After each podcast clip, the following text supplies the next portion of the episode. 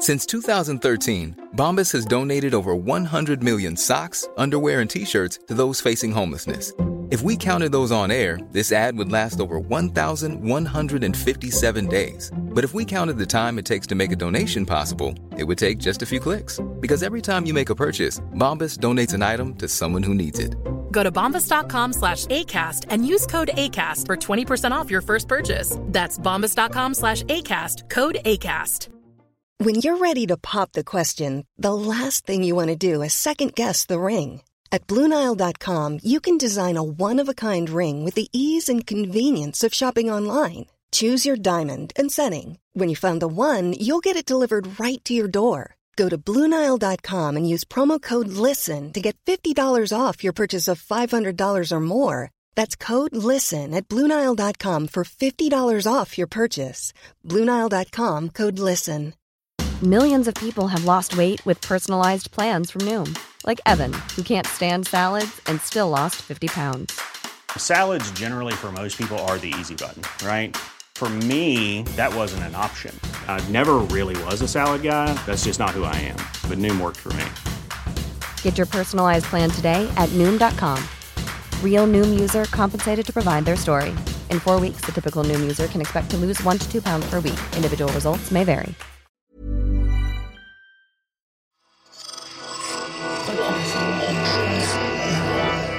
Esse podcast é, é apresentado por b9.com.br.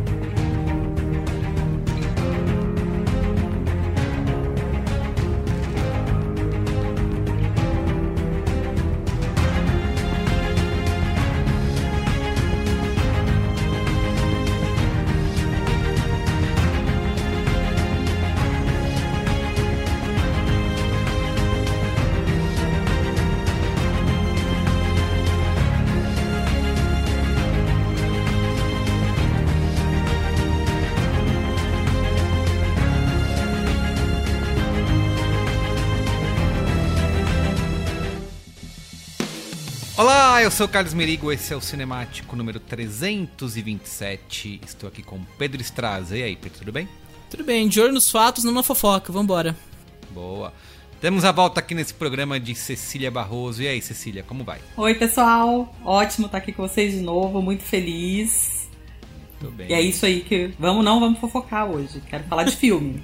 Perfeito. Fazendo dobradinha aqui nessa semana do Cinemático, Raíssa Basílio. E aí, Raíssa, tudo bem? Olá, voltei, pessoal, mas eu quero fofocar. Muito bem. Só estou aqui pela fofoca.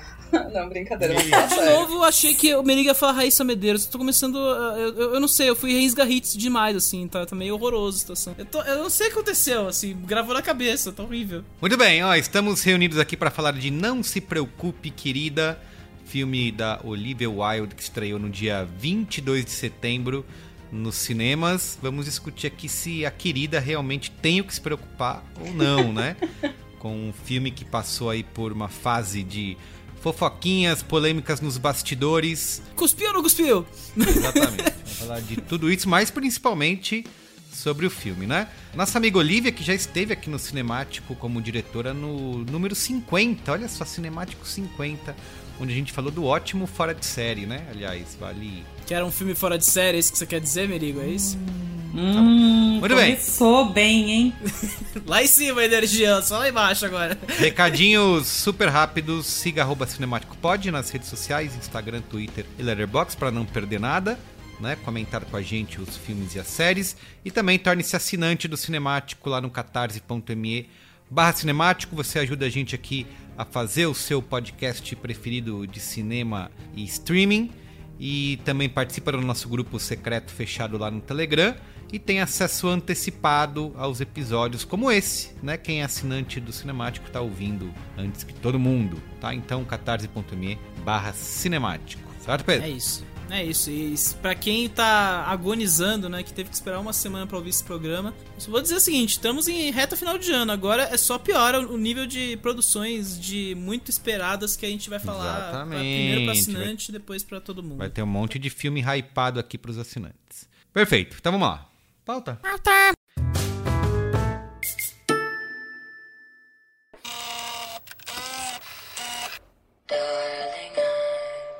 All of you wives. We men, we ask a lot. We ask for strength, food at home, a house cleaned, and discretion above all else. Boys and their toys. At least we know they're getting work done. Welcome to the Victory Project. We're all here because we believe in the mission. What are we doing? Changing the world. What are we doing? Changing the world. That's right. What do you think they're really doing out there? What do you mean? Perstraza, Olivia, né? Já falamos dela aqui no Cinemático 50, ela que está engatando aí sua carreira de diretora depois de muitos papéis como atriz e continua, né? Atuando, inclusive atua no, no próprio filme.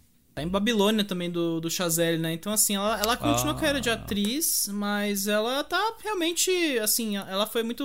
tá embarcando nessa carreira de direção, tanto que, né? Quem quiser ouvir a carreira da Olivia Wilde até aqui, acho que vale ouvir o Cinemático 50, que a gente fez um bem, bem detalhado sobre a carreira. Mas, assim, desde que ela fez o Fora de Série, que ela foi revelada como diretora no Fora de Série, assim, ela começou a engatar alguns projetos, né? Então, de novo mesmo, só tem o Perfect, que é uma cinebiografia que ela tá preparando sobre a Carrie Strug, né? Com a Thomasin McKenzie, né? Que é uma atriz que tá ficando hypa- hypada já, né? Talvez nova Anya Taylor-Joy, talvez. É, e o filme da Mulher-Aranha na Sony, né? Ou seja, ela tem dois projetos já engatilhados aí depois do Não Se Preocupe Querida, que foi um projeto, né? E aí eu acho que vale a gente falar mais do filme hoje, porque além da fofoca, né? Que a gente já entra nisso, que eu quero inclusive tentar tirar o máximo de fofoca possível no contexto pra gente não precisar falar disso no filme, né? Eu acho que é uma parte importante. É... Mas é um projeto que veio já muito quente, né? Assim, o filme foi anunciado lá em 2019 e ele é um filme da Blacklist, né? Que é aquela lista que anualmente sai com os melhores roteiros que a galera não conseguiu produzir, não achou produtor e tudo mais, né? Então fica uma lista de roteiros apetitosos para diretores interessados, né? E foi um filme que foi muito, muito disputado. Assim, primeiro, prim- ele foi, segundo na época, né? O filme foi disputado por nada menos que 18 estúdios em uma. basicamente um leilão, né? Pelo, pelo, pelo produção, né? E acabou que a New Line venceu o roteiro que. Por incrível que pareça, é escrito pelos netos de Dick Van Dyke, né? Que é o, é o Carrie e a Shane Van Dyke, assim, uma coisa completamente é, inusitada, né? Só que assim, eles não são autores do, do texto final do filme, né? O texto passou pelas mãos da Kate Silberman, né? Que é uma, uma roteirista que trabalhou com Olivia Wilde no Fora de Série e que tem um bom histórico aí já com comédias românticas, né? Ela fez aquele O Plano Imperfeito, né? Alguns anos atrás e o Mega Romântico, né? Também alguns anos atrás e está escrevendo Mulher-Aranha com Olivia Wilde neste momento, assim. Desde então o filme andou razoavelmente rápido, né? Entre 2019 e 2022 são três anos, sendo que foi atrapalhado pela pandemia. E aí, né, a gente eh, chega, infelizmente, nessa situação aí que a gente viu nessas últimas semanas, que foi o caos midiático em torno do filme. Que assim, vamos ser bem honestos, foi bastante alimentado por fofoca e bastante por informações que a gente não sabe a procedência, né? A gente, a gente tem esse papo de que a Florence Pugh e a Olivia Wilde entraram numa, numa guerra de grito no meio do set, que o Roland Emmerich, que era o presidente da produção da, da New Line, veio pro set para negociar. Só que agora saiu um abaixo-assinado de 40 funcionários da, da, da produção falando que isso nunca rolou, né? Então, assim, É, a Olivia também desmentiu, né? Dizendo que as galera quer ver drama em todo lugar que não tem. Então, Então, aí entra uma questão que eu acho interessante, que é todo esse caos midiático do Não Se Preocupe Querida, em tese, parte da Olivia Wilde, mas é alimentado um pouco pela famosa misoginia que a gente vê acontecendo no noticiário de tempos em tempos em Hollywood, né? Mas assim, no frigir dos ovos, o que acontece são três histórias, eu acho que é isso, mas assim, o primeiro sinal de problemas realmente aconteceu lá em 2020, quando a gente teve a primeira escalação do elenco, né? Então a gente teve é, a Florence Pugh, a, o Chris Pine e aí o Shia LaBeouf foi escalado, né? Pouco tempo depois, né, meio da pandemia tudo mais, rola essa notícia que o Shia LaBeouf saiu do filme E aí ficou aquele clima, putz, o que será que aconteceu? Que, né, na, na mão da Warner Bros. falou, tipo, ó, foi clima de agenda, não teve um problema no, calendário, teve que sair do projeto. Foi a mesma desculpa que eles deram pra sair da Dakota Johnson no filme, que também saiu do filme nessa época, porque ela tinha que filmar a mulher, a mulher, a mulher perdida, a filha perdida, no caso, deixa eu fazer isso aí. Ela tinha que filmar a filha perdida e bateu a, a, o calendário de filmagens do filme com o da Meg Gyllenhaal, né? Ou seja, ela não ia conseguir fazer o filme. Tanto que entrou a Kiki Lane no lugar. Nessa época entra o Harry Styles no lugar do Shia LaBeouf, que é uma contratação gigantesca, né? O, o Harry Styles é um, é um cantor é, super famoso, por milhares de fãs ao redor do mundo, né? Desde o, é, criados ali do One Direction, mas expandidos aí pro culto em relação ao Harry Styles.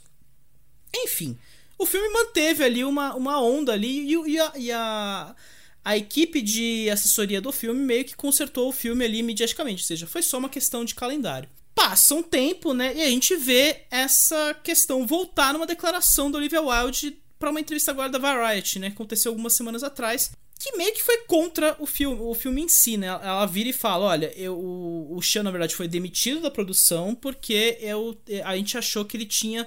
É, estava criando um clima perigoso para Florence Pugh, então tinha que garantir a segurança do set, etc. Isso em cima daquelas alegações que saíram no passado que o Shia tem, ele tem histórico de mau comportamento no set, tem comportamento tóxico, enfim. Foi estranho, mas aí o a coisa complicou quando o Shia LaBeouf ele meio que re, refutou e coincide, ela, né? né, Pedro, com aquela história dele com a ex-namorada, né? Coincide a... com a história dele com a ex-namorada das agressões que ele tinha que ele tinha agredido a ex-namorada, do, do, da história do relacionamento tóxico, tal, e aí coincide com, com essa fala da Olivia, né? Então assim, tem essa ele, tem esse né? casamento aí. Ela tá processando F ele. FK é. Twigs? Wigs, isso, é FKA lembrar, né?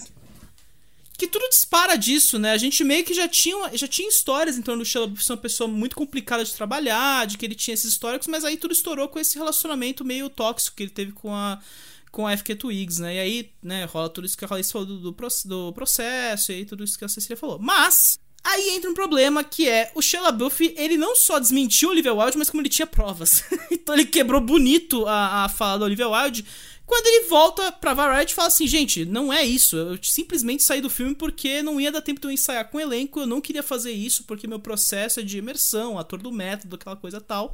E eu tenho provas. Então ele mandou uns dois ou três e-mails da Olivia Wilde falando: olha, eu quero você de volta, a gente faz tudo pra você voltar, incluindo um vídeo da Olivia Wilde falando: olha, eu quero você de volta no set, vamos fazer isso. Isso vai ser uma chamada pra realidade pra Miss Flow, né? Em referência a Florence Pugh. Ou seja, já deu uma ruptura muito feia ali na, na, no, na imagem midiática do filme e deixou a situação meio instável. Porque é o seguinte, é o Shia LaBeouf, é um cara cancelado, vamos convenhamos. Tá fazendo um filme com o Bel Ferrari, não tá fazendo um filme com os grandes astros de Hollywood, né, basicamente. E aí entra essa situação, meio que desperta uma outra situação, que é essa rixa entre Olivia Wilde e Florence Pugh, que tá mal explicada até agora. Por quê? Ah, depois desse negócio do Shia LaBeouf, as pessoas começaram a perceber, cara, a Florence não tá divulgando o filme como ela divulgou outros projetos, como Viúva Negra, o próprio Wonder aí que ela tá fazendo com o Sebastian Lélio, que vai estrear agora em outubro, novembro, na Netflix. O que tá acontecendo, né? Isso aí já, já vinha também de uma outra entrevista que a Florence Pugh deu aí pro Harper's Bazaar, que também contradizia Olivia Wilde, ou seja, Olivia Wilde, na Vogue, lá atrás, ela falou, ah, porque o filme vai mostrar. Vai, ele é muito inovador, porque ele vai mostrar o desejo raro do. O, ele vai mostrar o, o, a raridade que é o desejo feminino nas telonas, né? Vai ter a cena que o Harry Styles é, faz sexo oral na Florence Pugh. Ela começou a ficar muito em cima disso e pirar, né? Coisa de entrevista, né? Só que aí, no, agosto, alguns meses depois, a, a Florence fala, cara, é reduzir o filme a cenas de sexo e assistir o homem mais famoso do mundo chupar você não é o motivo que eu faço o filme, né? Existe, é, não é por isso que eu tô na indústria, né? Então ficou esse clima meio ruim, alimentado pelas redes sociais, e aí começa a alimentar as fofocas, mas assim, no frigir dos ovos, o que sabemos é: esse filme foi o primeiro filme a voltar da Warner a voltar a filmar, né? Na pandemia, lá em, agosto, setembro de 2020, quando a gente estava vendo as produções voltarem, todos aqueles protocolos de segurança super rígidos, todo aquele trabalho. Houve um trabalho muito intenso, como todas as produções dessa época, de garantir um, um, medidas sanitárias super rigorosas, e a Olivia Wilde foi uma pessoa muito determinada em torno disso, ou seja, ela virou e falou, cara, ela chegou ao ponto de bancar um avião para transportar a equipe porque a, o estúdio não liberou a grana para bancar isso. Então ela pagou do próprio bolso um avião para a galera ser transportada. Isso não impediu o filme de ter uma, uma furada na, no, na bolha de segurança ali. O, a, o elenco ficou quarentenado por duas semanas, né? Os filmagens pararam por duas semanas. E aí tem essa peculiaridade que no meio das filmagens a Olivia Wilde e o Harry Styles são fotografados num casamento repleto de gente no meio do nada, assim, em outro lugar com muita gente em torno, ou seja, rompendo com os protocolos de segurança. E isso aí se soma com relatos já meio que verificados por várias pessoas aí de que sim, ela e o Harry Styles sumiam do set várias vezes aí durante a semana do trabalho, ou seja, foi se criando um clima meio, meio estranho no set que envolve basicamente a Olivia Wilde é, furando os próprios protocolos que ela e a produção criaram para garantir a segurança de todo mundo. E como eram rigorosos demais, e ela não estava respeitando, começou a criar uma rixa com a produção. E aparentemente a Florence Pugh pegou um pouco as mágoas disso, porque ela aparentemente é grupo de risco. Clima tenso entre os brothers. É, exatamente. Então, assim, cara, é, a história no frigir dos ovos é isso. Aparentemente é todo uma, um desentendimento da equipe com Olivia Wilde envolvendo a pandemia. E aí o resto é meio, cara, ou é superficial, vide a entrega dos documentos de divórcio da Olivia Wilde durante a CinemaCon, né, que foi um caso à parte ali, que a galera achou que era culpa do Jesus Dix, mas é, é coisa do divórcio.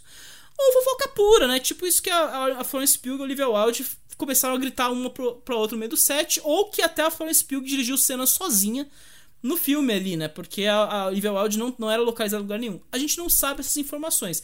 Quem sabe um dia tem a história oral em torno disso, mas no e, máximo. E, e a história de que a Olivia Wilde chegou a tirar cenas porque não queria mais ver o, o Harry Styles com a Florence Pugh fazendo alguma coisa. Eita, Teve essa história também, né? De que assim, em determinado ponto do filme, ela chegou a mudar o comportamento dos dois personagens por ciúme. Então, assim, é isso, a coisa vira e ela ganha uma proporção fora do set, fora dessa realidade que a gente conhece e que a gente nunca vai conhecer. Por causa disso, a coisa vai crescendo, fofoca, né? Fofoca vai ganhando um tamanho cara, que a gente nunca vai saber qual é. Assim. E para piorar, teve Veneza, né? Que aí foi onde estourou tudo de uma vez, virou esse colosso de merda, a ponto de ter o tal Speechgate aí, que a gente não sabe até agora se o Harry Styles cuspiu ou não no Chris Pine. Só que a imagem é muito esquisita, né? O Chris Pine simplesmente tem um comportamento malucaço ali na quando o Harry Styles chega, né? E aí também tem outras, outras histórias, né? Como a Kiki Lane é, falando que foi reduzida no filme, que ela falou agora que ela conheceu o ator, adorou conhecer mesmo tendo sido cortado do filme. Enfim, cara, é uma, um monte de história que a gente só vai conhecer daqui uns anos quando sair a oral story do, do rolê, né? Quando alguém contar Deus. a história, né? Só que, Se é assim, é que esse agora, filme merece, né? É isso. Vai virar livro, um cult por motivos errados, né? Livro da produção. É, é o livro Vamos falar do filme. É Bora isso. lá. Bora falar do filme, pelo amor de Deus, que eu não quero mais falar de fofoca nesse programa. é muito loucura. Sinopse. Sinopse. Alice vive com o marido numa cidade experimental que abriga funcionários de um projeto ultra secreto. Quando suspeitas começam a aparecer em sua vida idílica, ela começa a se perguntar sobre o que exatamente está sendo feito na região. Muito bem, repercussão do Não Se Preocupe Querida, né? No Letterboxd tem uma média de 3.2, no Rotten Tomatoes tem uma disparidade enorme aqui entre crítica e público. Apenas 38% da crítica aprova o filme versus 80% do público e no Metacritic é 47 de 100. Bom, considerando todo esse away em torno do filme, dava para se imaginar que ele seria um estouro aí de bilheteria e de interesse do público. Isso realmente aconteceu, Perstraz? A lição que vamos aprender hoje, Carlos Merigo, é que fofoca não move o mercado do cinema, mas nem a pau, e a gente sabe disso desde Morte no Nilo, quando o Armie Hammer estava no elenco e ninguém foi ver o filme de qualquer forma. Então, assim, no frigir dos ovos, o filme chegou aonde queria chegar no, em termos de expectativa de bilheteria, né? A galera estava estimando entre 21 a 23 milhões de dólares lá nos Estados Unidos e começou esse final de semana com é, 19,2 milhões de dólares. Ou seja, ele, ele a, quase empolgou, né? A galera ficou empolgada na quinta-feira quando teve 9,5 milhões de dólares acumulados, o que foi muito acima do esperado. Só que aí teve essa queda meio bizarra aí já pro final de semana em que, cara, a, a, parece que o boca a boca não foi tão bom, né? Como, como parece que os dados aí do Metacritic, Rotten Tomatoes mostram. O filme fechou aí nessa, nessa altura dos 19,2 milhões. É, no total, a bilheteria está em 30,2 milhões de dólares, ou seja, 5 milhões abaixo do orçamento dele, que é orçado, né? Que é de 35 milhões de dólares, ou seja, muito pouco ali a diferença deve se pagar tranquilamente. Mas é isso, não parece que vai ter uma carreira longa, o que eu acho que voltando ao, ao, papo de temporada de premiações, meio que mata o filme, né? O filme não vai, não vai ser tão discutido mais pra frente. Quem sabe categorias técnicas, né? Tem, tem uma galera muito, muito boa no, na produção, né? Afonso Gonçalves monta o filme, John Paul faz a trilha sonora, o Matthew Libatic faz a fotografia do filme, etc e tal. É, aqui no Brasil a gente vê que, assim, a gente espera, né? A gente fica achando, nossa, aqui o brasileiro é fofoqueiro, então o brasileiro vai em massa ao cinema. Morreu e morreu meio triste, cara. Ficou atrás até de Avatar, cara. O relançamento de Avatar, tratado como se fosse nada pela Disney aqui no Brasil, foi meio tipo, ah, vai nessa, ninguém quer ver esse filme. O Avatar fez 3,3 milhões de reais, ficou em terceiro lugar atrás de Mulher Rei e Orphan 2, né? Que ficaram ali na altura dos 5 milhões de reais. O Não Se Preocupe Querida fez 1,4 milhões de reais. Ficou a um, um, é, 100 mil reais de ser ultrapassado pelo ingresso no paraíso do, do George Clooney e da Julia tá Roberts. na terceira seja, semana aí, né? Terceira semana de uma comédia romântica, ou seja, você vê que o público tá voltando para ver a comédia romântica, né? Então, então Hairstyles assim, não tem fã suficiente no Brasil. Não tem fãs, mas a Raíssa, a Raíssa Polêmica. tem que foi meio foi meio tenso aí a, a sessão aí Foi né? horrível né? ver filme com fãs do Hairstyles, então eu queria que ele não tivesse. Muito bem. Inclusive sou fã, gente, infelizmente. ah, é? Ixi. Como cantor, como cantor, tá? Mas pode falar mal.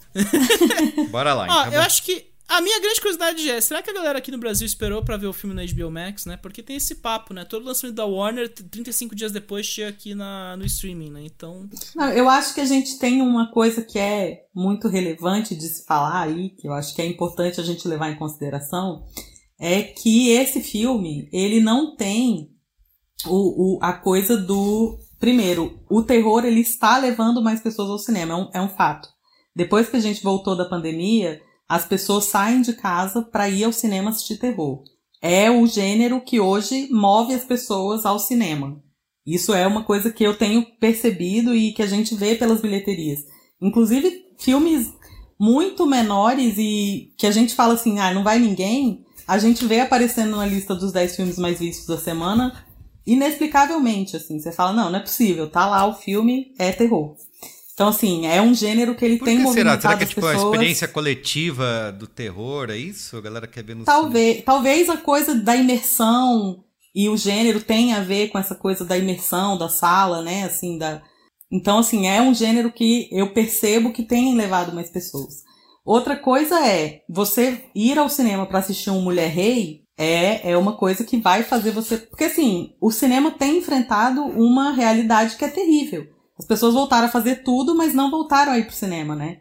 Assim, é quem sofre mais hoje com o retorno da pandemia é o cinema, né? Assim, a gente tem metade do público que era assíduo do cinema hoje que vai. Então, assim, sofreu muito essa queda. Então, você ir para um, um avatar é vale muito mais a pena do que você assistir um filme que deu uma fofoca ali atrás. Eles não sabem o que, que é o Não Se Preocupe, Querida. Não tem. É diferente de assistir uma Julia Roberts, que vai ser sempre uma Julia Roberts, entendeu? Então, assim, eu acho que esses fatores eles têm que ser levados em consideração e não somente o ai, ah, não foram assistir, entendeu? Não é um terror, que é esse gênero que tá movimentando a galera para ir ao cinema. Não é um avatar, porque eu vou ver em IMAX de novo aquele filme lá de 2009. E não é o Mulher Rei, que naturalmente levaria. Então, assim, acho que isso tem que ser considerado também. As pessoas estão indo pro garantido, né, Cecília? Eu acho que essa é. essa é. a questão, né? E aí o terror, né? Você vê o Orphan 2 duas semanas já em segundo lugar aí. Foi o líder da semana do cinema, né? Do ingresso barato. E ingresso está caro, isso é uma questão que complica Sim. também. E o telefone Sim. preto continua também entre os 10 mais vistos, né? Tá bombando. Esse telefone preto, né? Tá, tá fazendo dinheiro até agora também, então. Telefone preto, Nope. Se a gente for fazer essa lista, gente, se a gente for ranquear, assim, desde quando a gente teve esse retorno mesmo para salas de cinema, a gente vai ver que o, o terror é o, o, gênero mais assíduo, assim. É que acho que o brasileiro, acostumado a viver o terror já na vida real, tá indo pro cinema para ver se, né? Ah, isso que a Cecília falou é real. Os meus amigos que eu comentei, que não são do mercado de cinema, que eu comentei do Não Se Preocupe, Querida, ou não conheciam, ou taxaram como um filme de Vem Casa. Filme de Vem Casa, perfeito. Essa categoria é ótima. Cecília, começa aí falando de Não Se Preocupe, Querida. Traga a sua opinião, por enquanto sem spoilers. Então, Não Se Preocupe, Querida é um filme que eu acho que é muito bem intencionado. E isso eu acho péssimo pro filme. Quando você começa falando assim, ah, ele é bem intencionado, tipo, já tá, já tá errado de saída, né? Assim, porque se ele é bem intencionado é porque ele deu errado, né? É, mas é isso, assim, é um filme que ele, ele é meio perdido nele mesmo, né? Assim, eu até já conversei com o Pedro antes sobre isso, assim. Ele é um filme que ele tem uma vontade muito grande de passar uma mensagem feminista, né? Ela tá lá, só que a Olivia Wilde tem uma vontade tão grande de mostrar, de, de, de impressionar com o cinema dela, que o filme não consegue se, se concatenar mesmo, assim. É um filme que ele é, ele é solto, ele é desligado dele mesmo, assim. Então as coisas não se juntam. E, e uma coisa que eu acho muito interessante nesses números que você falou, da, do público e da crítica, né, de ter essa divisão, assim, é que ele tem aquela pegadinha, né? Ele tem a coisa da revelação, da do mistério, que é uma coisa que sempre vai atrair muito, que a gente já viu mil vezes, né, gente? Assim, isso tá em Matrix, gente, isso tá em nossa, em tanto filme, né, que a gente já viu essa coisa da, de outra realidade, de, de você viver ali dentro de. Tá, você tá sempre dentro de outra coisa. E ela vai trabalha nisso e achando que é tão genial e é tão incrível e se pega nisso e esquece aquela mensagem que ela está querendo passar ali. Então isso fica largado. E fica tão largado que quando ela dá a virada do filme, a gente nem lembra mais que tem a coisa que ela estava falando. Ela só se prende mesmo ao mistério. É muito triste, é muito triste como o filme se perde nele mesmo, assim. Eu fico muito chateado. E você, Raiz? Eu achei muito bom ela falando que é muito triste. Mas é verdade, eu, eu, tinha, eu tinha até falado pro Pedro que eu tinha gostado do filme. Eu tava falando desse filme hoje de manhã, inclusive. E, e você falando, eu realmente percebi o quanto o filme é desconectado, porque o que me prendeu no filme foi o mistério e não a tal da mensagem feminista, porque eu esqueci completamente disso, eu não tinha percebido. É. Mas então, a minha primeira impressão do filme foi. É que é bom, é uma construção de fatos. Além das fofocas e tal, eu sou uma pessoa que sou fã do Hairstyles cantor, por exemplo. Vou no show dele, gosto dele, gosto das músicas dele, genuinamente assumo. Porém, eu não gosto do efeito Hairstyles no mundo. Eu acho insuportável. Sério, eu acho ele. Ele é uma, um queerbait absurdo. Ele vende uma imagem muito bem e isso me irrita um pouco até. Porque ele constrói uma coisa que eu Mas acho que não é como ator, ele... ele é decente, né? Eu, eu achei, pelo menos. Então, sabe o que eu achei? Que, tipo, com o elenco que tá em volta dele, ele fez um trabalho até que razoável, né? Porque sim, sim, eu, eu, achei que ele tava bem pior do que falaram. Mas, na sessão que eu assisti, tinham muitas meninas fãs do hairstyle e eu achei curioso que elas riam quando ele atuava. e elas vaiavam a Olivia. A Olivia aparecia na tela, ou até nos é créditos finais. Isso. Vaiavam toda hora a Olivia. Eu fiquei tipo, por que será? Eu não sabia que eles estavam namorando ainda, mas é por isso, né? Ah, tinha um hate pela, pela namorada. É, rola o hate, me recalca. É, o ônus de você namorar um superstar, né? Os fãs vão te odiar pra isso, sempre, porque isso. você tá realizando o sonho, Isso né? é tão idiota. Tipo, elas acham que elas vão namorar com ele? Tipo, não faz menor sentido. Ah, é amor adolescente. Estão pagando pra gente, ver o filme que ela tem... dirigiu, ou seja... Exato, tá dando dinheiro pra ela. Aí eu fui assistir o filme de cabeça aberta, porque eu gosto muito da Florence, e eu confesso que eu esperava bem menos, então eu acho que eu até que gostei, porque eu tava com a expectativa lá embaixo.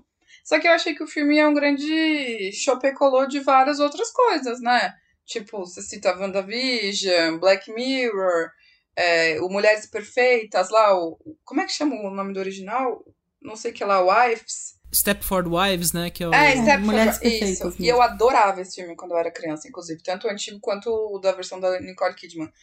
Aí eu acho que ela podia ter explorado melhor todas essas referências que ela usou. E ela realmente se perdeu muito no personagem da mensagem do filme. Mas assim, como um filme de suspense, me... foi um entretenimento que eu tanquei, sabe? Eu falei, putz, me diverti. Exceto pela reação do público, porque realmente achei chato. Nossa, gente, mas o que segura o que segura o filme é a Florence, né? Vamos confessar que essa menina. Nossa, ela é incrível. Ela tá ela é indo é muito bem em tudo que ela faz, meu Deus. É engraçado, é, que, é engraçado que o Harry Styles copia o estilo de atuação, né? Faz, faz aquelas caronas dela também, assim, só que fica engraçado no filme. Né? então, a gente riu muito dele, tadinho. Eu fiquei até com dó. Inclusive, eu, eu achei que as cenas de sexo do filme, para serem. por terem sido gravadas por uma mulher, horrorosas, gente. Eu, venderam um filme muito com cenas de sexo incríveis para mulheres. Gente, aquelas cenas são horrorosas. Tipo, a cabeça dele no meio das pernas dela, tipo, eu falei, gente, aquilo biologicamente nem tá no lugar certo, tipo, sabe? Gente, mas aí você sabe que eu fiquei pensando, olha, pensamento horrível de fofoca. Contaminada pela fofoca. Eu pensei assim, tava com ciúme. Ah! Na hora que eu vi a cena, Ah, falei, tava com ciúme. Eu tinha pensado nisso, faz sentido. Cara, e é que hora. não tem, não tem nem significado no filme, né? Eu fiquei esperando uma coisa meio tipo, ah, o cara tá devorando ela, vai ter uma coisa sobre isso. Tipo, nada. Meio vazio, É, né? parecia Não. que ia ser um lance desse, É só- né? É, eu só. Eu queria só trazer rapidamente aqui, concordando com Cecília e Raíssa em, em vários pontos, porque eu acho que. Primeiro que eu. Acho que o filme supera a fofocaiada toda que o antecedeu. Acho que ele tem um, algo. Né? Ele é um filme acima disso tudo, então não é só pela fofoca que acho que as pessoas deveriam ter interesse de assistir. Eu acho que o filme ele é cativante, né? Por causa desse tom de mistério e suspense, como a Cília falou, funciona muito. Acho que essa coisa da paranoia engaja muito, pelo menos, né? Esse estilo é, é, meio show de Truman, né? Que o filme começa, ele promete desde o início, desde o trailer e tal. Eu acho que para mim ele é bastante cativante. Então eu fico realmente interessado. Ah, Acho de novo, como a gente falou, que tem boas performances. A Florence Pugh, ela aqui no cinemático, ela é, tá sempre aqui desde que a gente falou do Lady Macbeth, né? Que acho que foi o, o cinemático 15, sei lá. A gente já falava que ela seria uma, uma parecia uma grande promessa, porque ela, todo filme que ela faz, ela carrega o filme nas costas, e aqui, de novo, né, ela teve que tomar um remedinho pra lombar Nossa. ali depois que terminou as gravações, porque ela carregou, mas de novo ela carrega um, um filme nas costas, né? E tem, de novo, tem- também tem um visual super luxuoso, o design de produção é super mas o que acontece? O filme, como vocês falaram, não tem uma história, né? Ele tem, ele tem essa tentativa dessa parábola feminista, né? Que mescla essa visão idealizada do passado com uma crítica ao patriarcado, enfim. Ele tenta trazer isso, mas o filme não é capaz de desenvolver esse simbolismo que ele promete. E aí o que a Cecília falou, ele, o filme abandona isso, né? No meio do caminho. Ele, ele é previsível, né? Uma coisa que a gente já viu muitas vezes antes. Talvez um episódio super longo aí de, de Black Mirror. E o que mais. White Mirror. White É. Mirror, gente. A, a, White além da imaginação, Mirror. vamos, vamos, botar, vamos botar o sarrafo lá em cima, pelo menos, né? Perfeito, Porque- White Mirror. É isso aí. E, e- e é um filme que passa o tempo todo se achando mais esperto do que ele realmente é, né? Talvez isso é um ponto que mais me incomoda. Isso. Não acho que é um filme, sei lá, horrível, não, de jeito nenhum, mas ele não entrega, né? Ele, você vai ficar. Como entretenimento, eu acho que ele acaba funcionando, essa parte do mistério, da paranoia, ele realmente consegue te cativar, mas esse significado que ele tenta trazer, que está imbuído ali no filme, que foi muito colocado que seria essa, é, né, é, é, é, protagonizado por mulheres, dirigido por mulheres, então traria realmente uma, um simbolismo nesse, nessa embalagem de thriller, ele não, não suporta, né? O roteiro não suporta esse simbolismo todo, enfim. Fala aí, Pedro, pra gente ir pros spoilers. É engraçado, né? Porque eu acho que esse filme ele, ele tem uma uma consequência, talvez, eu diria, né? De uma coisa que eu acho que a gente falou lá no Cinemático 50 sobre fora de série, assim, que, que eu, eu, eu, eu tenho impressão, não, não cheguei a reouvir o programa, né? Porque, enfim, traumas. É, não gosto de me ouvir no passado demais, assim, também. Mas o, o lance do Fora de Série, pra mim, era, era um filme muito legal, mas ele tinha uma, uma pobreza de imaginação de mundo, né? Tipo, ele, ele era várias pessoas muito interessantes de se acompanhar, mas quando você parar pra ver o mundo que cercava elas, não era uma coisa que, que te engatava, não era o que te engajava ali. Você tinha grandes atuações, né? A Bini Feldstein, a... A Bri Lourdes, eu esqueci o nome da, da, da principal, mas enfim, todas elas carregavam o filme muito bem, né? E tinha esse clima meio comédia independente, mas não era uma coisa de mundinho, né? Era mais as, as performances ali que carregavam o filme, um roteiro até que afiado, né? Boas situações, Ai, posso etc. ser sincera, acho tão chato Não fora de série. Ixi. Não concordo nem com a Raíssa nem com o Pedro. Eu acho fora de série ótimo. Nossa, eu não gosto. Eu gosto de acho- fora de série. E eu não acho, não acho mundinho. Eu acho que tipo ele representa muito bem essa, esse, esse universo adolescente em que a gente tá deslocado, que a gente não sabe aonde a gente tá muito bem, que a gente não consegue se enquadrar. E elas são duas, duas outsiders, né? São duas adolescentes que estão fora ali daquele daquele universo, assim. E ela, e ela consegue se fechar naquele mundinho das duas, assim, que querem expandir aquilo. E é esse universo, claro, muito branco e muito americano ali, de classe média alta, mas é esse universo que eu acho que é muito palpável e muito muito coerente para a adolescência, para essa fase hormonal e, e descontrolada e eu, eu não fiz nada até agora, eu quero fazer alguma coisa de deixar uma marca de eu acho eu acho o filme e acho muito feminista. Diferente É, desse, totalmente. acho muito feminista. Mas então, né, falando sobre o, o Não Se Preocupe, né, o que me chamou muito assim no começo, né, e foi interessante, né, que eu, eu, eu, eu li algumas discussões da Cecília com, com amigos, né, comentando sobre o filme, falando, putz, falta uma... parece que é tudo largado, né, fica uma coisa meio... Tudo que foi dito aqui, né, parece que o filme meio que se abandona e tal... Mas uma coisa que me chamou muita atenção nesse, vendo o filme foi, tipo, cara, a pobreza de, de realmente pensar o mundo ali em torno, né? Isso, a gente falou é, da parábola, aquele abandono e tudo mais, mas quando você para pra ver desde o começo, né? O filme tem, tem essa questão de ser um filme de paranoia que já começa no 200% ali, né? O negócio dos ovos, né? Que ela vai quebrando os ovos e, tipo, você fica, caramba, já começa assim o filme e, assim, várias coisas vão sendo abandonadas, várias coisas ficam incoerentes no filme que você nem sabe por que elas aconteceram no fim das contas. Mas é pensar aquele, aquela realidade do, do, do Victoria Project, né? Da, da comunidade da, do Victory, do Victory Project, né? Victoria. É, que você fica pensando, tá, mas beleza, você tem essa, essa realidade onde um caras vão pra uma instalação lá longe, vão trabalhar, e aí meio que você não sabe por isso, mas assim, você não entende, assim, não existe uma motivação, um sistema ali por trás que justifique aquela existência. Não, não há, o interesse é muito raso pelo cotidiano daquelas mulheres e como elas vivem, né? Fica muito no, no alegórico de imediato ali constantemente, né? Eu acho que é por isso que fica tão reforçada essa noção da parábola, porque é tudo que move o filme a princípio, né? Aí rola esse, esse- essa reviravolta, né, que a gente já citou aqui, e ela não só bota em xeque tudo isso, né, porque ela- como ela revela que o filme meio que funciona em torno disso, né, de fazer a viradinha, o plot twist que vai fazendo você ficar, nossa, explode cabeça e tudo mais.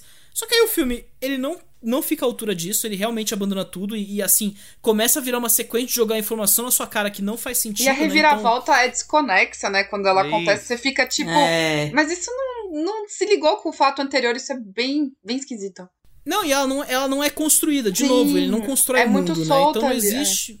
É, então, é só pela questão do, nossa, olha o choque, olha só a misoginia social acontecendo, e você fica meio, cara... Você você olha, você olha e fala, velho, assim, mas você tá falando o que com isso, sabe? E aí ele vai jogando informação atrás de informação. E aí tem as mulheres machistas naquele contexto que você também fica tipo, garota, bata na sua cara antes Ah, que eu aí bata. Eu tava, eu, eu tava lendo a, a Dana Não, Stevens. ah, e não é a hora do spoiler ainda. Porque... Não pode falar do Twitter, não no spoiler, mas eu vi a Dana Stevens comentando no Twitter, depois acho que ela escreveu um texto no Slash e falou, cara, não faz sentido, o que é pra eu fazer com essa reviravolta, cara? Mesmo se seja uma coisa que fosse legal, não é, eu não entendo o que tá acontecendo nesse filme, tá ligado? Então, assim, ele tem esse, esse problema e, assim, eu acho que a Olivia, ela, a- ela se beneficia de ter gente muito qualificada ao redor dela, e além da Florence Pugh, é tudo isso que eu falei, tipo, cara, o Matt Libati, que trabalhou em Nasce Uma Estrela, sabe? É um cara que, eu acho que trabalhou com o Aronofsky também, é um cara que manja muito nessa coisa de, de dos flash de luz e tudo mais. Tem É, a ele fez do- todos os filmes do, do, do Aronofsky. Ele fez o Cisne Negro, ele fez o Pi, ele fez o Requiem para um Sonho. Exato, é um cara que tem uma, um, um trabalho ali muito fodido, né? Mesmo que eu não seja fã dos Aronofsky, depois, depois Eu um dia a não. Mas a fotografia é, É boa, boa, não sei. É, não, o cara, o cara trabalha bem nisso. E aí também tem o Afonso Gonçalves fazendo a, a montagem. Você tem o John Paul que faz uma trilha sonora muito interessante no filme ali, uns arranjos muito maneiros pra criar a paranoia. Só que é tudo muito. É isso, tudo perdido entre si, assim, meio alienado em si mesmo. Então, assim, vendo ainda o que ela vai fazer em seguida, né? Que é uma, uma cinebiografia, que é um filme de herói, você sente muito que eu acho que a Olivia nesse filme se percebeu que ela é muito mais a, a mão de obra do que exatamente a autora, sabe? Mas sabe então também- fica uma coisa meio. Um negócio Ficou que- muito perdido, sabe? que a gente até estava comentando antes. É, eu acho e, e esse tipo de filme, a gente pode citar outros tantos filmes que têm esses mesmos problemas, mas dirigidos por homens. Eu sinto que a Olivia foi muito ai, mal, não sei dizer. Rol- Rolou um ódio, juntou ao fan, a fanbase das haters do, do Hairstyles, mas é, exatamente.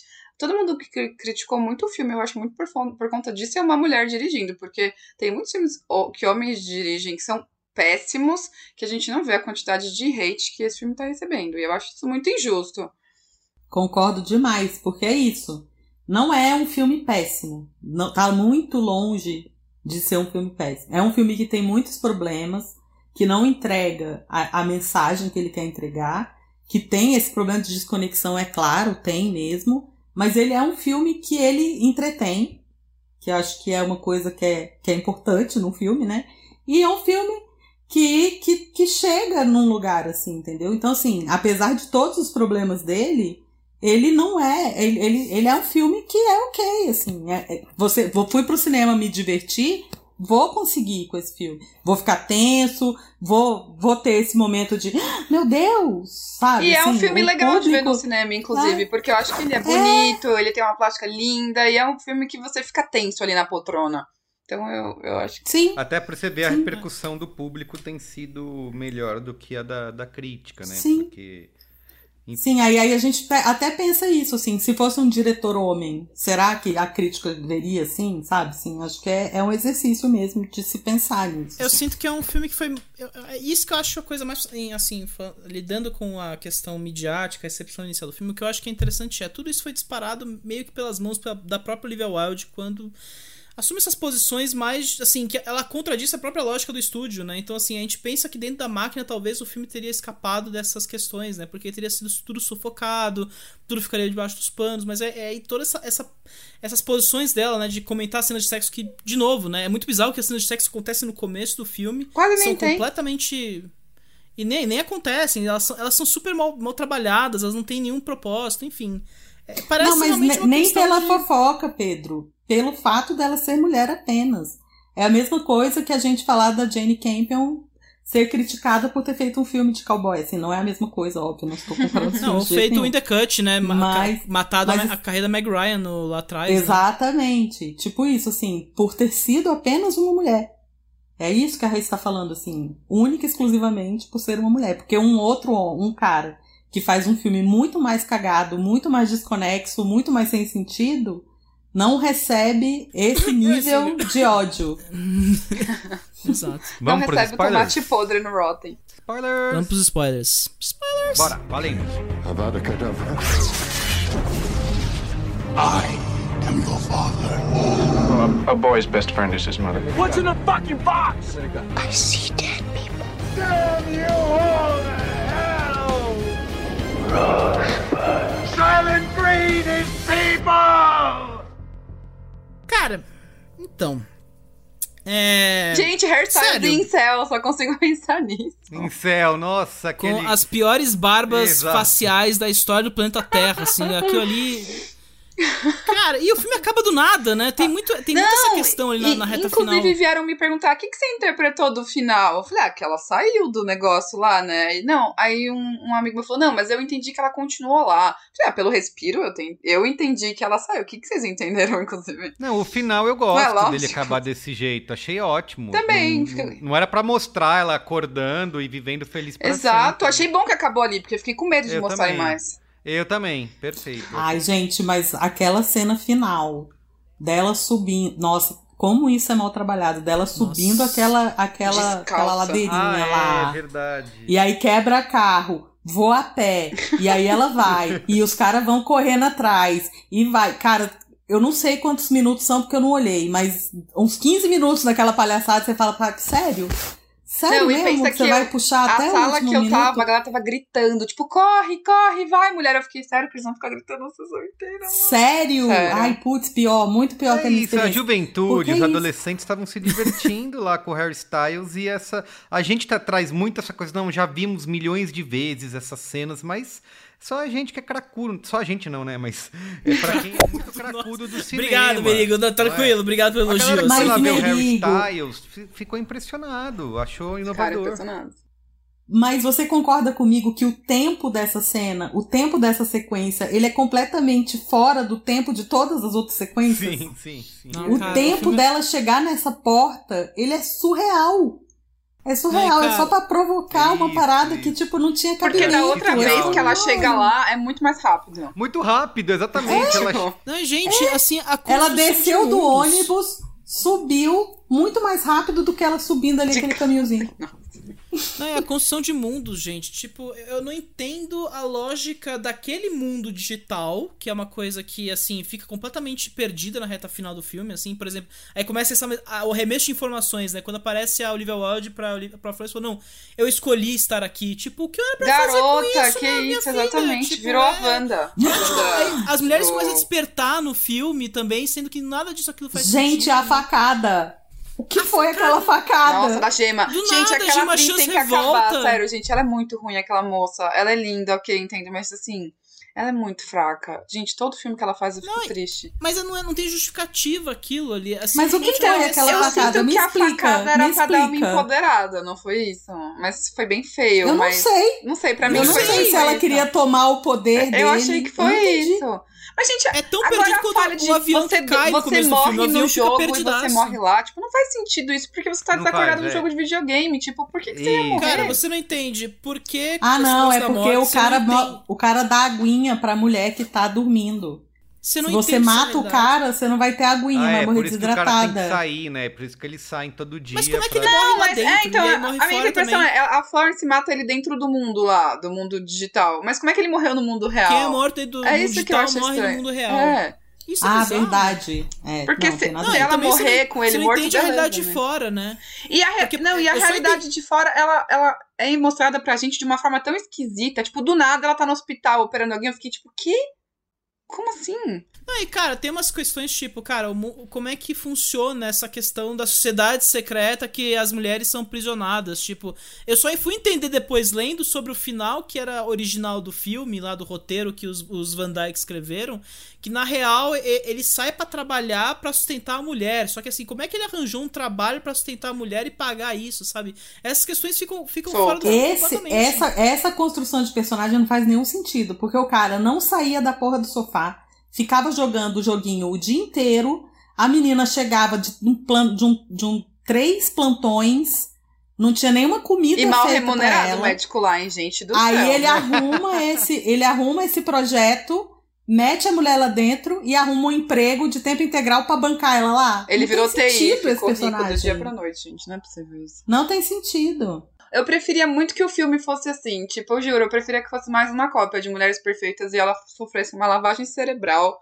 do que essa historinha de inteligência artificial. Porque, sério, sério, quando mostrou ela com aquele olho arregalado lá no computador, eu fiquei, não, mano, não é possível que é um videogame. Eu não acredito nisso. Não, e tem, uma- Eu fiquei e tem, tão e é frustrada, que você vai se juro. perdendo, né? Tipo, por que a animação que faz a pessoa ser hipnotizada é aquela estética nos 30 das mulheres É. dançando, sendo que é Sim, nos anos não, e- 50. e por que, que ela precisava daquilo se ela vai entrar num jogo?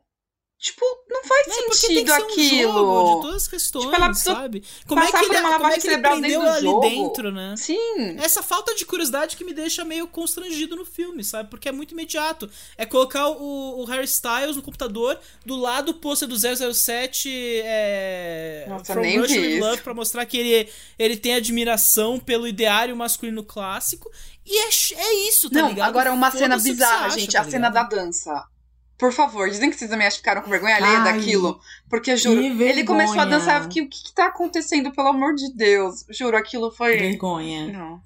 E a dança é péssima. E, gente. tipo, não A faz dança- não, sentido e- aquela A dança é péssima. Eu não, eu não conheço o Harry Styles tão profundamente. Eu fiquei pensando, será que ele dança assim na vida? Nunca tinha visto, Não, gente, a- Eu achei que ele fosse cantar, porque eu achei A que faria Cec- mais sentido. Eu A pensando Cecília aqui... falou da cena do final, eu tava, eu tava pensando, o, o- a, a montagem dessa cena de dança com a situação do banheiro não faz o menor sentido. Foi aí que o filme começou a me perder de vez. É, é- é uma construção que não tem lógica. Eu tô concordando assim, com a tem lógica. Cecília aqui, que ela falou que triste, né? Porque é verdade, assim, você pensando esse simbolismo que o filme quer trazer, que é- pensando no que o Pedro trouxe, né? Que é o cara que pra ele ele não conseguia ser o provedor e sustentar a casa e a mulher dele, então ele tinha esse ideário de, de ir pros anos 50, onde a mulher fica em casa cuidando da casa enquanto ele sai para trabalhar, né? Então ele tinha isso, né? O, o- masculino antiquado, né? Isso que ele queria. Então, e- essa parte do filme poderia ser muito poderosa se eles tivessem, se o roteiro tivesse sido capaz de dar conta dessas vontades de trazer esse ponto, né? E não se entregar no fim das contas para o gimmick, né? Para o artifício de, é, é, de da revelação, né? Se não fosse isso, imagina traba trabalhando essa história e, e, essa, essa alegoria desse jeito, poderia ser um filme muito mais impactante, né? Não, e aí, se você pensar que o mundo, a perfeição para o homem de hoje ainda é isso, é, essa. é isso, exato. É você pensar que o homem atual, o homem moderno, o homem do dia de hoje, ainda vê como a perfeição ter essa mulher. Viver neste mundo. E aí é, é isso, você perder a possibilidade de fazer esse filme. É muito triste. Ela cara. trabalhou muito na caixinha, né? É, realmente. É. Ela trabalhou voltado pra reviravolta, de chocar as Isso. pessoas. Só que, e aí entra, aí entra uma brisa que eu tive, né, depois do filme que foi pensando, cara, pensando né, nessa questão cada vez mais do legado que o Shyamalan deixa pra Hollywood, né? Essa coisa de pegar o filme B, que a gente discutiu no episódio do Nope, inclusive, do Jordan Peele, né? Essa coisa de, cara, trabalho mundo, você, fe- você tem uma questão do filme de gênero, filme B, etc, né? A gente pode até falar que a, Olivia tem um pouco de influência do Shyamalan nesse filme, né? Porque, de novo, a reviravolta, etc. Mas você vê uma diferença muito crucial, né? A Olivia tá, no fim, ela tá elevando só elevando o material porque ela não, tipo, ela não confia no, na potência do material ali dentro, né? Ela não tá construindo o mundo como, sabe, o Shyamalan... Pega o exemplo da Vila, né? Que eu acho que é o exemplo, um exemplo que pode ser direto ali, né? A Vila tem toda essa construção do, do imaginário da, daquela cidadezinha, depois se revela que na verdade eles se trancaram ali, aí tem todo o negócio da, da parábola pro 2011 de setembro, que você fica construindo em torno disso. Esse filme não tem isso, né? Ele, ele realmente, ele, ele só tá interessado na reviravolta, no choque que ele vai te provocar com a reviravolta. Ele joga muito no seguro, né? Ah, ele larga o filme B, ele larga todo o filme de gênero que ele tá construindo. A ficção científica não existe, cara. Parece que ela, ela pegou pedaço do Antebellum e do jogo do número 1, colou de qualquer jeito e fez o filme acontecer, sabe? Então o filme. O filme tem até momentos, né? Eu gosto muito daquele momento quando ela. é, depois do jantar lá com o Chris Pine e a Florence Pugh, que é uma cena também que é meio perdidaça, você tem aquele momento de intimidade da personagem da Florence com o Harry Styles, né? Que aí tem um longo plano deles conversando, tentando se acertar, e aí vai ter a traição dele, né? Que ele joga ela pra lavar cerebral. Que é uma outra coisa que não faz o menor sentido, né? Porque como é que rola aquela. la- aquela, aquela Se é um jogo. Tratamento de choque. Se, não, se é um jogo ou é lá fora que isso acontece? Qual é, qual é a Só faria lógica sentido perante se fosse isso? fora, né? É. Então, Doido, é. como é que Mas acontece a, dentro, né? a, a cena do jantar eu acho bem Eu boa. também acho. Eu gosto. É gosto boa, bem é boa. Eu acho bem boa a cena Tem, tem uns momentos bem bons nesse filme. Eu gosto muito da cena do ovo também. Eu achei aquela cena muito. Apesar dela ser muito rápida apresentada, eu achei uma cena muito boa. E por que os ovos são daquela forma se o mundo digital, né? Ih, Tipo, Não, mas é- depois é tem uma cena que né? ela frita o ovo normal. Eu achei com. É, eu não entendi por que, que as regras desse mundo não estão muito bem colocadas, né? Talvez vai se criando um mistério em torno de algo que, de- que eles, o filme depois larga, né? Não tem essa. É, o, o avião vermelho é a principal, o principal ponto de interrogação desse filme, porque o avião vermelho é importante nesse filme. Isso é muito larga, né? WandaVision, Vira Lost, inclusive. né? Parece muito aquela cena que a Wanda acha o avião do. Ah, o É, avião na real, Aí o avião aparece.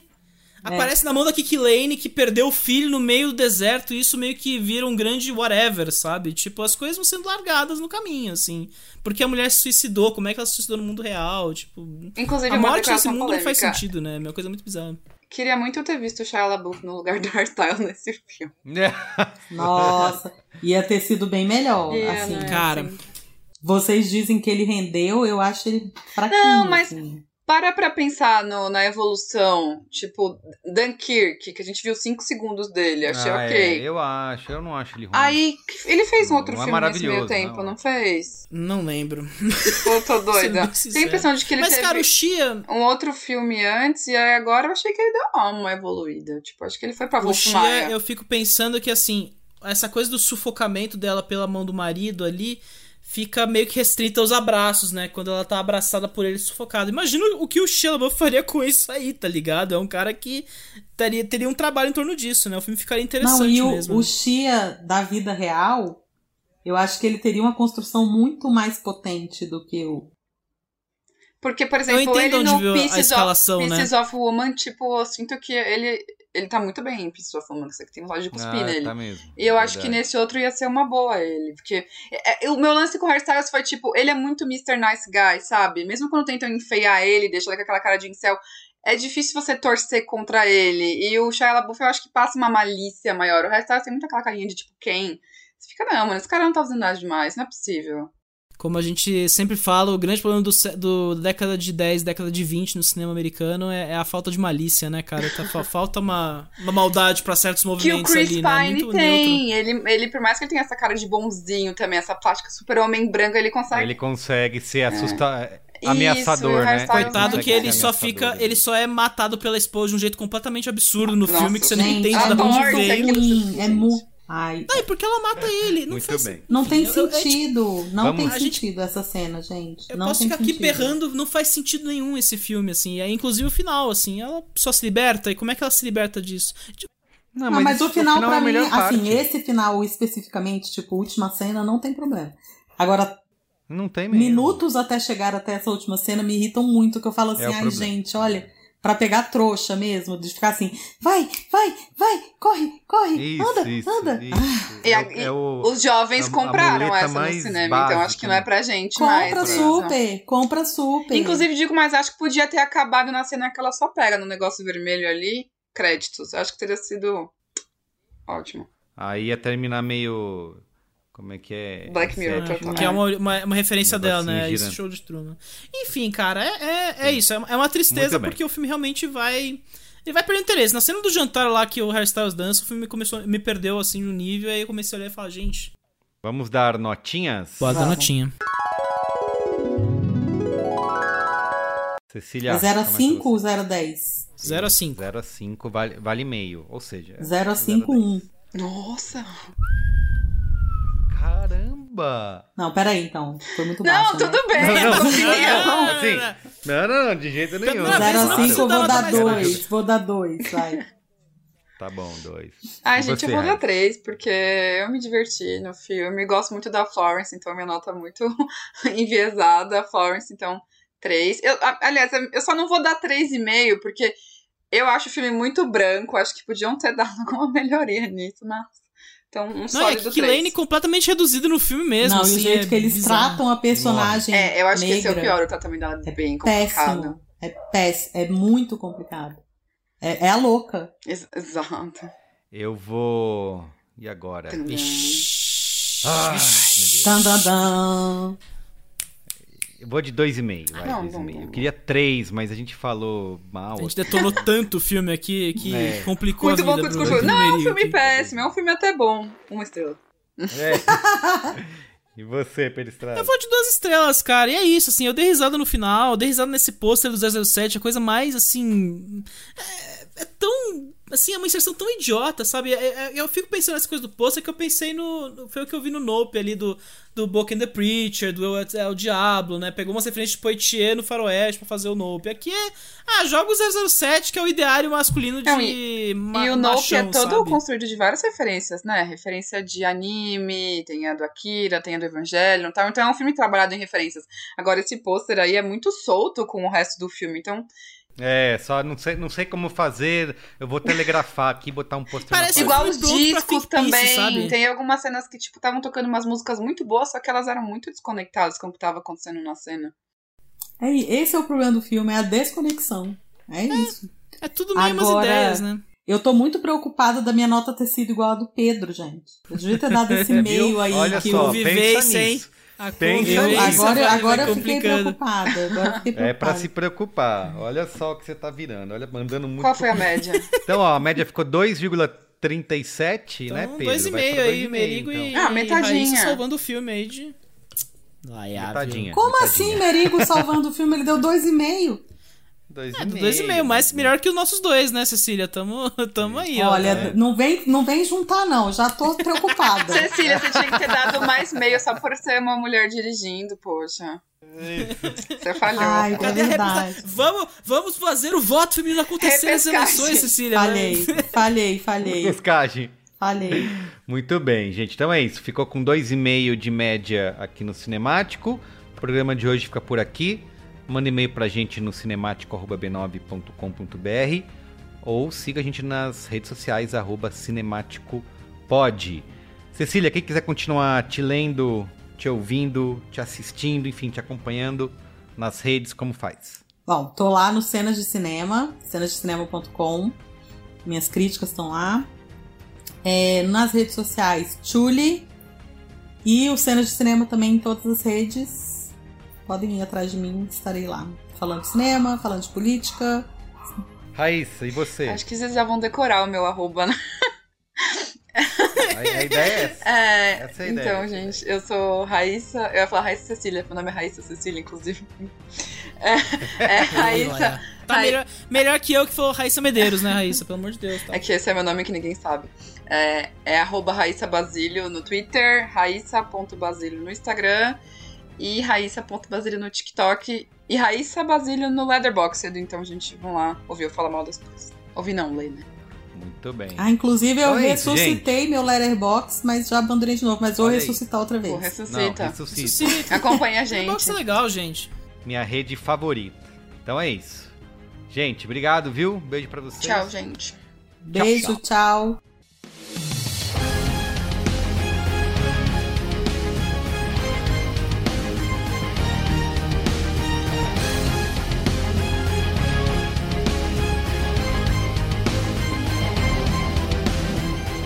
programa que é apresentado por mim, Carlos Merigo, produção e pesquisa Pedro Estraza, edição de Marcelo Miranda. E comercialização da Bubox.